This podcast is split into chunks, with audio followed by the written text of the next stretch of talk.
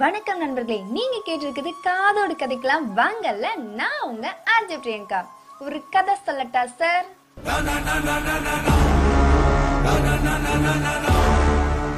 இன்னைக்கு நம்ம கதையில ஹீரோ யாருன்னு பாத்தீங்கன்னா ஒரு காக்காங்க. இது காக்கா வடை சுட்ட கதை இல்லைங்க. அது மனச தொட்ட கதை.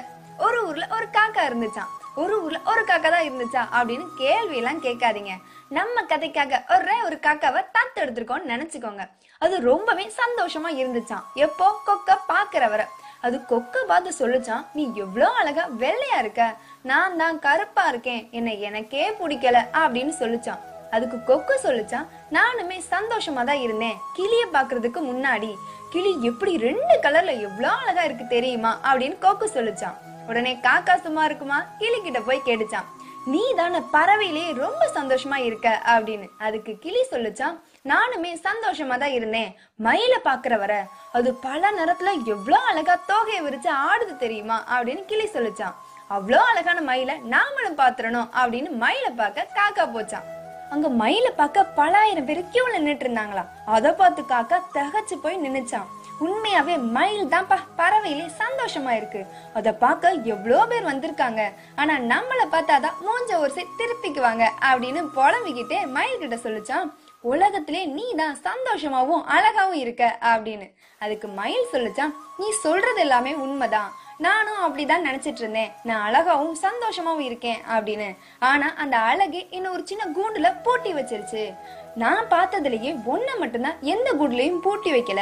அப்ப நான் நினைச்சேன் சரி நாமளும் காக்காவா பிறந்திருந்தா உலகம் ஃபுல்லா ஜாலியா சுத்தி வந்திருப்போமே அப்படின்னு மயில் சொல்லுச்சான் அதை கேட்டு காக்கா ஷாக் ஆயிருச்சு. என்னடா எல்லா பறவையும் மயில் போல இருக்கணும்னு நினைச்சா மயிலுக்கு நம்மள மாதிரி இருக்கணும்னு ஆசையா? அப்படின்னு பூரிச்சு போச்சாங்க.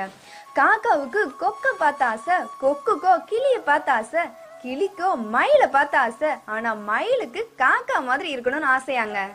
இதே தாங்க நம்ம பிரச்சனையுமே. இருக்கிறத வச்சு சந்தோஷப்படாம சே நம்ம அவங்கள மாதிரி இல்லையே இவங்கள மாதிரி இல்லையே அப்படின்னு நம்மள நாமளே மத்தவங்களோட கம்பேர் பண்ணி பண்ணி தாழ் மனப்பான்மையால கஷ்டப்படுத்திட்டு தாங்க இருக்கோம். தாழ் மனப்பான்மை அப்படின்னு சொல்லும்போது எனக்கு இன்னொரு குட்டி கதையுமே ஞாபகம் வருதுங்க. திருவிழா அப்படின்னாவே கலக்கல பலூன் தாங்க கண்ணுக்கு முன்னாடி வரும். அப்படி ஒரு நாள் பலூன் இருக்கும் இருக்கும்போது ஒரு சின்ன பையன் ஒருத்தன் பலூன் வாங்க போறாங்க. அப்படி பலூன் வாங்கும்போது அண்ணா அந்த பச்சை கலர் பலூன் பறக்குமா? அப்படின்னு அந்த அண்ணாட்ட கேக்குறான். ஆ பறக்குமே அப்படின்னு சொல்றாங்க. அண்ணா அந்த சோப்பு கலர் பலூன் பறக்குமா? அப்படின்னு மறுபடியும் கேக்குறான். ஆ அதுவும் பறக்குமே அப்படின்னு சொல்றாங்க. அண்ணா அந்த மஞ்சள் கலர் பலூன் பறக்குமா? அப்படின்னு கேக்குறான். அந்த அண்ணா சிரிச்சுக்கிட்டே ஆ அதுவும் நல்லா பறக்குமே அப்படின்னு சொல்றாங்க. அடுத்து அந்த பையன் கொஞ்சம் தயக்கமா அண்ணா அந்த கருப்பு கலர் பலூன் பறக்குமா? அப்படின்னு கேக்குறான். தான் கருப்பா இருக்கும் அப்படின்ற தாழ் மனப்பான்மையால தான் அப்படி கேக்குறான்றத புரிஞ்சுக்கிட்ட அந்த அண்ணா டக்குன்னு கத்திரிக்கோலை வச்சு கருப்பு கலர் பலூனோட கயரை கட் பண்ணி விட்டுறாங்க. அது வேகமா பறக்க ஆரம்பிச்சிருது. அது அண்ணாந்து பார்த்துட்டு இருந்த அந்த குட்டி பையன்ட்ட அந்த அண்ணா சொல்றாங்க கருப்பு கலரோ சிவப்பு கலரோ பச்சை கலரோ ஏன் எந்த கலரா இருந்தாலும் சரி உருவம் என்னவா இருந்தாலும் சரி அதை வச்சு அது பறக்கிறது இல்ல. அதுக்குள்ள இருக்கு பாத்தியா? காத்து. அதுதான் அதை உயர பறக்க வைக்குது. அதே மாதிரிதான் உன்னுடைய கலரும் உருவம் முக்கியமே கிடையாது. உன்கிட்ட இருக்கு பாத்தியா? திறமை. அதுதான் உன்னை மேல் நோக்கி உயர வைக்கும் அப்படின்னு சொன்னாங்களாம். கரெக்டா தானங்க சொல்லியிருக்காங்க. இந்த உலகத்துல ஒரே மாதிரி ஏழு பேர் இருப்பாங்கன்னு சொல்றாங்க. உண்மையா பொய்யான்னு தெரியலங்க. அப்படியே இருந்தாலும் உருவத்திலையும் கலர்லயும் தானங்க ஒன்னா இருப்பாங்க. ஆனா கேரக்டரும் திறமையும் கடவுள் உங்களுக்கே உங்களுக்கு ஸ்பெஷலா கொடுத்ததுங்க. நாம தான் கடவுள் கொடுத்த வச்சு சந்தோஷப்படவும் மாட்டோம் மதிக்கவும் மாட்டோங்க. அடுத்த நிமிஷம் நிச்சயம் வாழ்க்கையில எதுக்குங்க? வீணா கம்பேர் பண்ணி நம்மளை நம்மளே கஷ்டப்படுத்தணும்.